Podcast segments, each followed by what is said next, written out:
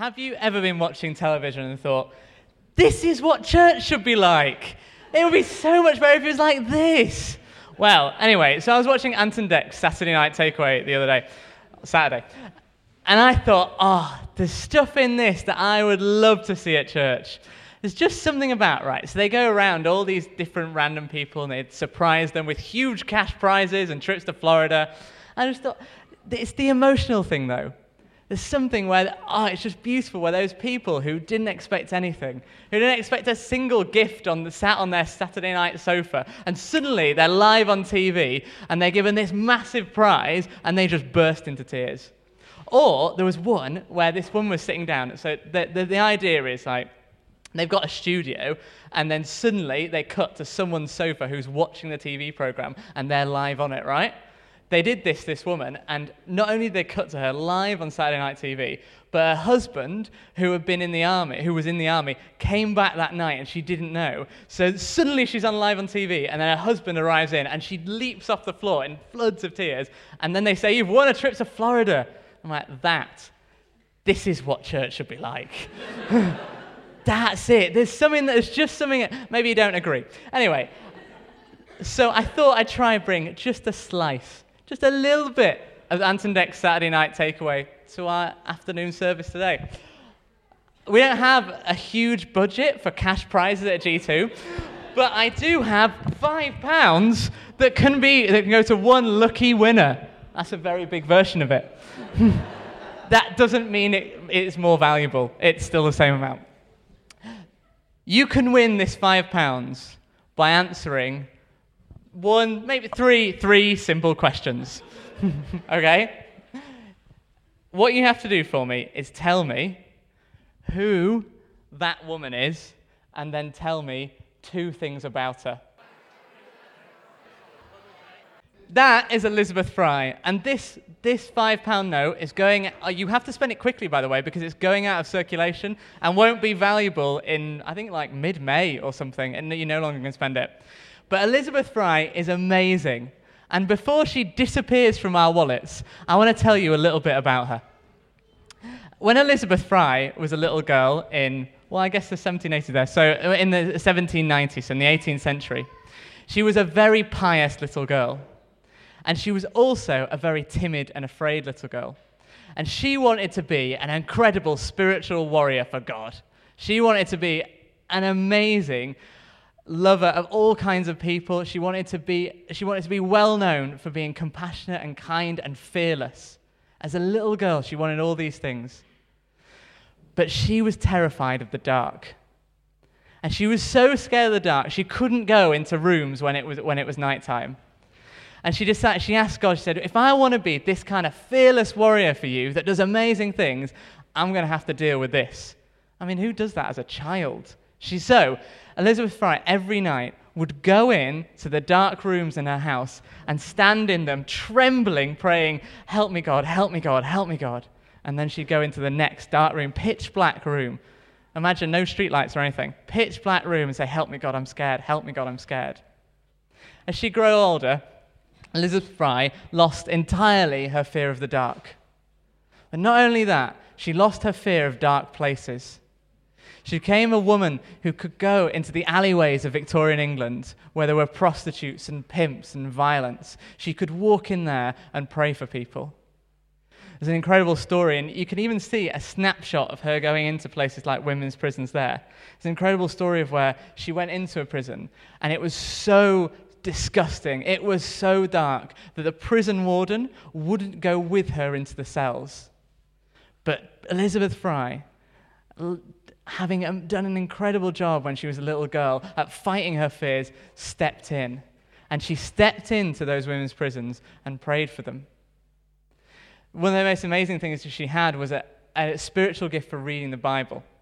what she was able to do was she'd go into these prisons like that. You can see her little hand on a little Bible, and she'd read the Bible to these people, and they would burst into tears. And she became known far and wide for being so good at reading the Bible that people would be transformed instantly hearing her. When the Queen of Denmark came to England, the person that she wanted to meet was Elizabeth Fry, and she wanted her to read the Bible to her. Elizabeth Fry, as a little girl, chose not to be afraid anymore. So Elizabeth Fry, as a grown woman, wouldn't be scared of anything. Today, I want to first ask you what are you afraid of? What are you afraid of? In our service, in, in, this next kind of 40 minutes, we're going to be thinking and, and praying into and then actively seeking the baptism of the Holy Spirit. We're going to be asking the Holy Spirit into our lives. But my question to begin with, before we do that, is what are you afraid of? What are you afraid of? In the New Testament, which is the Gospels which t- account the life of Jesus, and the letters of Paul, which are after Jesus and are the early Christian church, countless times it opposes the Holy Spirit to fear. The Holy Spirit of boldness and power to fear. Today, we're going to invite the Holy Spirit into our lives in a fresh way. We're going to ask to be refilled with the Holy Spirit. And doing that, we're going to be in opposition to fear. Now, the first passage I want to read to you one of the passages where the Holy Spirit is first described as being this spirit of boldness. And it's in Acts 4. And Acts is uh, an account of the very early church. And these are guys who are pretty scared because there's not many of them. Their Savior Jesus has died. They've been given the Holy Spirit, and that's incredibly exciting, and there are things happening. But they're being oppressed by, in this passage, it says Herod and Pontius Pilate. So these are people that are, are in a lot of political power. The Christians in this passage are scared. They pray that Lord would consider um, the threats and enable them to speak with great boldness they pray for the Holy Spirit to come so that they can speak with great boldness. Time and time again, the Holy Spirit is a, is a representative of boldness, and fear is rejected. And it ends this passage where these guys, these early Christians, are filled with this Holy Spirit, which is the Spirit of God. And it says, and they were able to, um, they, it says, and they were filled with the Holy Spirit and spoke the word of God boldly. There is a power in this. There's a power in the Holy Spirit. The Holy Spirit, if, if you've never even heard of it before, is the third head of the Trinity. So if you've ever heard of a church is called Holy Trinity, it's because there's God the Father, creator, Jesus Christ, who died for us, and the Holy Spirit, who's the helper. The Holy Spirit is a Spirit of God who we can encounter today. He is God, He's everything that God is. And, he's, and we're invited to be filled with him and filled with that boldness that it talks about in these early days. Now, Paul, who's the, one, of the first, one of the first followers of Jesus, when he first encounters the Holy Spirit, he realizes the transformative effect of having God come into him. No longer is, is it simply God in, a, in, this, in this different sort of separate situation than it was before Jesus. Now the Holy Spirit is within the followers of God. And he meets this, uh, the, this group of people who've heard about Jesus. They've heard about they've been forgiven of sins, and they've turned back to God and said, I'm really sorry. And in Acts 19, it talks about Paul meeting them. And he said, When you believed, did you, did you hear the Holy, did you hear about the Holy Spirit? And they said, and no, we haven't heard about it at all. Then what baptism did you receive? He asks. Then he goes to them and says, Okay, if you haven't heard yet about the Holy Spirit's baptism, if you haven't been filled with him, let's do it now. And, they said, and he said, On hearing this, they were baptized into the name of the Lord Jesus. Paul placed his hands on them, the Holy Spirit came on them, and they spoke in tongues and prophesied. The Holy Spirit is the person of God. And it's person of God that fills the believers. Now, you can be filled with the Holy Spirit any time, but in this situation, it describes the first time these guys heard about the Holy Spirit and were filled with Him. Maybe, you've, maybe you're already in that situation. Maybe you've been coming to a church for a long time and you've heard, oh, I kind of know what the Holy Spirit is, I know what goes on there. What I want you to do today is think about how can I be refilled with Him? How can I be refilled with the Holy Spirit? The Holy Spirit, time and time again, is, the, is, is described as the boldness of God against the timidity of, of the world. And when Paul, the guy that had filled that church with the Spirit, had gone and prayed for them to fill with the Spirit, he takes up a mentor, a mentee, sorry. He takes up this guy called Timothy who follows him. And Paul writes these letters to Timothy saying, This is how you follow Jesus. Right? And there's an amazing line where, again, the Holy Spirit is opposed to fear.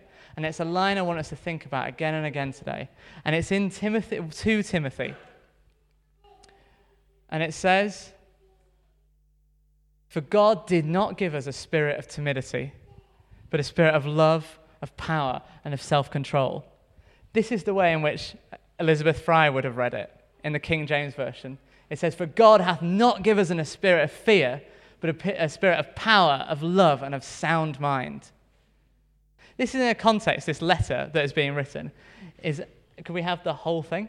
So it, it's in a context where Paul is in prison writing this thing. He's not in a situation which is really easy. In a situation of real depravity and struggle, where he's being beaten and abused. And he writes to the person that he's trying to look after and teach about how to follow Jesus. He says, You've not been given a spirit of timidity, you've been given a spirit of power, love, and self control through Jesus Christ's grace. You haven't earned it, you didn't need to earn it, you've been given it. So I want to go back to the question that I want to ask you all today is what are you afraid of?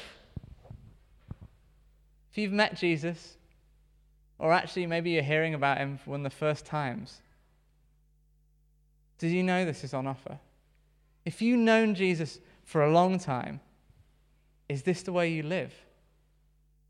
You have not been given a spirit of timidity, but a spirit of power, love, and self control. This is the spirit of God in you. This is the work of God in you. So, what are you afraid of? I want to go through one by one just the three key things power, love, and self control that this passage used to characterize what the Holy Spirit is in us. First, power. Now, power is often described in like the John Wimber style power healing, big, like crashing waters. This is the Holy Spirit. He will blow the doors off.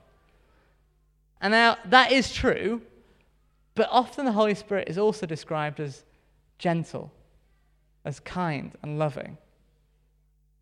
The Holy Spirit isn't just when we imagine those like big outpourings, it's not just that.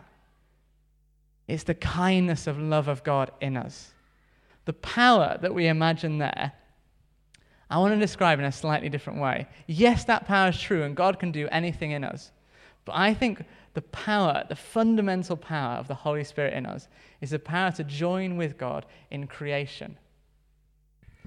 I was chatting to my friend yesterday who absolutely loves engineering, right? And he was telling me about this tunnel in Bristol. This tunnel was built in the Victorian era, and it's about two miles long, and it was built by a guy called Brunel. Now, at that time, trains were so unheard of and nobody had really traveled on them much before. People were really scared that a tunnel at two miles long, people would be too scared to get on. The, like, the darkness of sitting on a tunnel for two miles would mean people were screaming, crying, and trying to get off. Brunel went ahead anyway and built the tunnel, right? And obviously, we found out, yeah, it's okay, we can go down tunnels. Now, recently, they've been trying to figure out whether there's a, the myth, there's been a myth about the tunnel, right? Or there's been a rumor about the tunnel. That on the day of the, the builder's birthday, every single year on that builder's birthday, the sun is in such a place that it shines all the way down the tunnel. That's just a rumor. People thought there's no way this can actually be true. Like, there's no way that you could build a tunnel in like the mid mid 19th century and it be able to be at such an angle that the sun itself will be able to pour in on exactly the same day every year and on no other day. Now, there was, they were doing some works on the tunnel a couple of months ago, and they decided to test if the rumor might be true. So they placed some people at um, either end of the tunnel to take photos and to check when, at the beginning of Brunel's birthday, does the sun shine in? And they found that it did. And this is a picture of it. And that's another one. That's a two mile tunnel of complete blackness. This is a man without modern instruments of, uh, of, like, of, of astronomy or of engineering. This is a man that was pioneering. Every single birthday, the sun is in just a place, the tunnel is in such an angle that light pours all the way down it. I want you to imagine the power of the Holy Spirit like this. The power of the Holy Spirit isn't just, I, I'm going to I'm gonna be overwhelmed with emotion. That might be it. That for you, that might be like the sensory experience of meeting God, might be your overwhelmed with emotion. That's okay. But it's not all that it is. This is the power of the Holy Spirit. The power to join in with Creator God in being more you than you've ever been before. It's the power to know your identity is in God's love, that who you are is someone who has, is skilled, who can create, who can collaborate with the person that made you. Isambard Kingdom Brunel was in some ways a genius, and I could never imagine how you could position that all up. But in our lives, we're a little bit like this tunnel. The Spirit of God can pour light all the way down us. And we're a little bit like Brunel. When we choose to have the Holy Spirit, the person that we are already is empowered in new ways. We can turn our dark tunnels that we're really good at already building and have light pour down them. The person you already are, the person you were already made to be, that's the person that Holy Spirit empowers. Sometimes we think that when we invite the Holy Spirit into our lives, it will become a new person, that introverts will become extroverts, that closed people will become open. And I just, I don't buy it. Unless that's something that's been holding you back all your life, unless that's something you don't want to be and don't think you are, I don't buy it. Because who you already are is made by God. And what the Holy Spirit does is He empowers that to new light. And the reason He does that is because God loves you and the Holy Spirit is God. You have not been given a spirit of timidity, but of power like this, of love and of self control.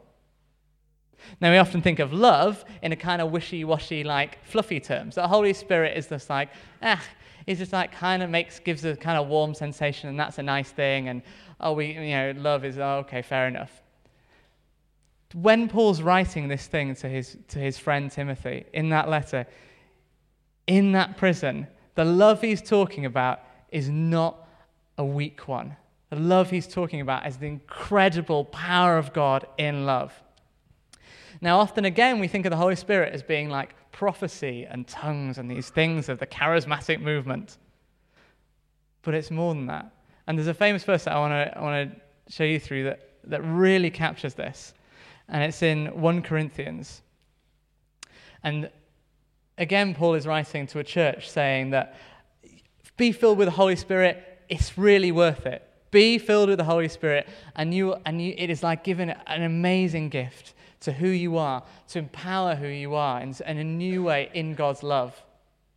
But he said that the gifts that you get from it, the understanding, the insight you get from it, are nothing compared to the love of God, and nothing compared to the love of God in you. And he says this If I speak in tongues of men and angels, the classic stuff of the Holy Spirit, but have not love, I'm only a resounding gong or a clanging cymbal. If I have the gift of prophecy and can fathom all mysteries and all knowledge, and if I have faith that can move mountains but not love, I am nothing if I give all I possess to the poor and surrender my body to the flames, but have not love, again, nothing.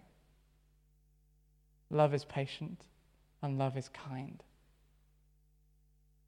That is the picture of the Holy Spirit that captures it truly. The Holy Spirit allows us to do amazing things. He empowers us to be ourselves in a whole redeemed and exciting way. But fundamentally, it's about God's love for you. When we, what we want to do today is we want to invite the Holy Spirit into our lives. But we're not inviting a mystical power that, we, that, that is incomprehensible in a way that we can't ever, that is so abstract and incomprehensible that we can't ever have relationship with. That's not the Holy Spirit. The Holy Spirit is this the Holy Spirit empowers us to love. The Holy Spirit empowers us to love. And finally, the Holy Spirit empowers us to self control. Now, there's a, again, in another letter, Paul captures this, this amazing thing about the Holy Spirit in Philippians.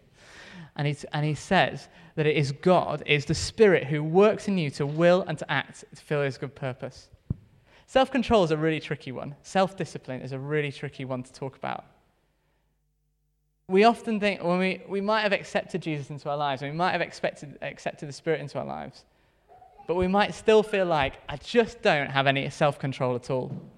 Like in our culture, self control is like a really strange one. We tend not to. We tend not to really understand it properly. We tend to be a little bit scared of it. And adverts are constantly telling us that self control is the enemy and that what you want to have is just unbounded freedom, as though self control was the enemy of freedom. The thing about the Holy Spirit is it is freedom, it is love, and it is power, but it's also self control. Again, you're not going to, by being filled with the Holy Spirit, you're not going to be turned into someone you're not. But maybe you're going to take some steps towards taking control of the person, taking control of yourself in the way that you want to be. What are you afraid of? This thing's been going around and around in my head this week. What are you afraid of? If you've been given this spirit, what are you afraid of?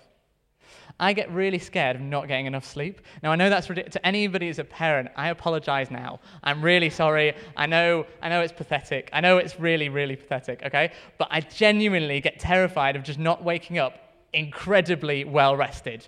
Because for some reason, I think that nine hours of sleep equals perfection. And then I will wake up and I will just be the greatest guy. And if I get, you know, eight and a half hours sleep, you really don't want to go near me. I can't do my job. I'll just go, I'll just hide. It, I know it's ridiculous, but I find it so hard. I actually find it so hard to think, no, I'll be okay with seven hours sleep. I don't need 11. I don't need 11. I can, I can do life without 11 hours sleep. This week I've been desperately trying to get less sleep, right? I really have. Thank you for nodding, my, my kind wife. I actually have. I've been getting less sleep. I've been going to bed later and getting up earlier because I'm like, I am actually scared of this thing. This thing has a hold on my life, and it makes no sense. It makes no sense. I've been genuinely trying. And often we find that our fears are quite eccentric. Our fears are genuinely often quite unique, and you'll tell someone and they will actually laugh at you, like a room of people just did. yeah, thanks. Safe space, yeah. Anyway, all week I've been telling myself, I have not been given a spirit of timidity. I don't I can reject this thing. However much I read BBC articles that tell me you are going to die in five minutes if you do not get eight hours sleep a night. They genuinely, it's like constant. You should get and for me it's like constant. You should get sleep, you should get sleep what I did this week was I, was I decided, okay, this verse, I've got to remember this verse, because if I'm going to get less sleep and still think I'm okay to go to work, I'm going to have to remember this verse. So I wrote the verse on two pieces of paper and I put them in my shoes. I'm going to show you them. Right. So you believe me. Okay, here's one. I put that, that one's actually, oh, it's completely rubbed off. Okay. I wore them all week. That's, that, that proves it. It proves it. It's gone into me. It's, I've imbibed it. Okay. Right. Let's see if this one's true. This might just say, uh, that's completely rubbed off as well. Okay. what was on those pieces of paper was, you have not been given a spirit of timidity, but a spirit of power, love, and self control. And I have been walking on it. And every time I feel those pieces of paper in my shoes, I think, you have not been given a spirit of timidity. Why are you afraid that you're tired? What are you afraid of? You have been given a spirit of power, love, and self control. You've been given a spirit of power, like that light shining through the tunnel, to have capacity that you didn't imagine you could have. You've been given a spirit of love, to love in ways that you could never expect and to be loved in ways that you could never expect. And you've been given a spirit of self control to choose to do the things that you're afraid of. to choose to be the person that you're afraid to be, but that you so desperately want. So, what are you afraid of? What are you afraid of? You've been given a spirit of power, love, and self control. And I want us to accept that spirit into our lives today. It's a really simple thing. Now, you may never have encountered Jesus before. And you, can, and you may never have, and you may still be really unsure of whether this Christian life is for you. You may be really unsure if you even believe in it. Well, I don't, there's no pressure on you today to do anything that you're uncomfortable to. But I, I just think about that light going down that tunnel and have a think about stepping one step towards it and saying, okay, I might not understand this, but Holy Spirit, if you really are the spirit of power, love, and self control, I could do with some of that. And if you've been a Christian for so many years and you've been filled with the Spirit so many times, or you've at least understood who the Holy Spirit is so many times, I invite you today to be filled again. I invite you to ask yourselves Does this look like my life? Power, love, and self control? Or does my life look like timidity? Now, you might not have all the classic fears that we often think. You might not be scared of sleep, and you might not be scared of spiders, and you might be actually a pretty like bold and go-getter kind of person. This is a spirit of power, love, and self-control. Step forward more into it. Your fears might not be the kind of fears that everyone else has. They might be a little bit deeper. They might not obviously make you a timid person. Go deeper with the Holy Spirit. What are you afraid of? Not what is someone else afraid of. What are you afraid of? And then tell yourself, I have been given a spirit of power, love, and self control. Now, what I want you to do with me is invite the Holy Spirit into your life in some way. Invite yourself to be filled with it. Now, you, you, you already do have the Holy Spirit in you in some sense if you've accepted Christ. Imagine it like, though, the pilot light on a boiler. What I want us to do is to turn that boiler on today and just heat the whole house. Just invite the Holy Spirit to heat the whole of your body and the whole of your life. Yeah, you've got the pilot light on. Amazing. Let's crank up the heat. Let's, those pipes that you've just like, ignored, those rooms that are dark that you don't want to go into, let the Holy Spirit heat them. The Holy Spirit is a gift. He's a better gift than they give on Ant and Dec's Saturday Night Takeaway. It really is. The Holy Spirit is a gift that you can accept. We all stand with me? Let's all stand.